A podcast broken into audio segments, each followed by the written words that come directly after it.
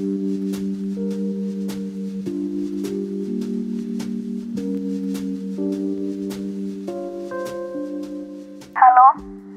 Kak, aku pingin pulang. Kenapa? Tumben? Sudah mau nyerah? Gak tahan? Atau baru sadar? Hehe, gak gampang ternyata. Rasanya seperti segala sesuatu terus berlawanan. Gak punya teman, gak sepemahaman, gak sejalan. Egois. Memangnya kamu siapa? Hak kamu apa menuntut-menuntut seperti itu?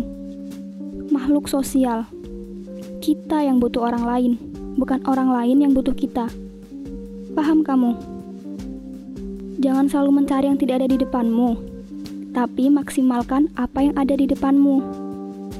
Mereka terlambat, terlalu pelan.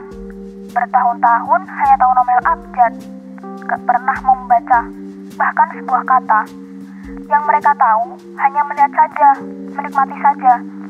Apa yang mereka lakukan? Apa yang mereka lakukan selama ini? Tidak ada. Sembarangan sekali. Apakah kamu yang berhak mengatur kendali ini semua? Sehebat apa kau, sehingga kamu berani mengambil kesimpulan itu? Apakah kamu tidak tahu bahwa pengetahuan itu tentang kesempatan, bukan tentang kebutuhan? Ingat, setiap orang butuh daging dan pasti ingin makan daging.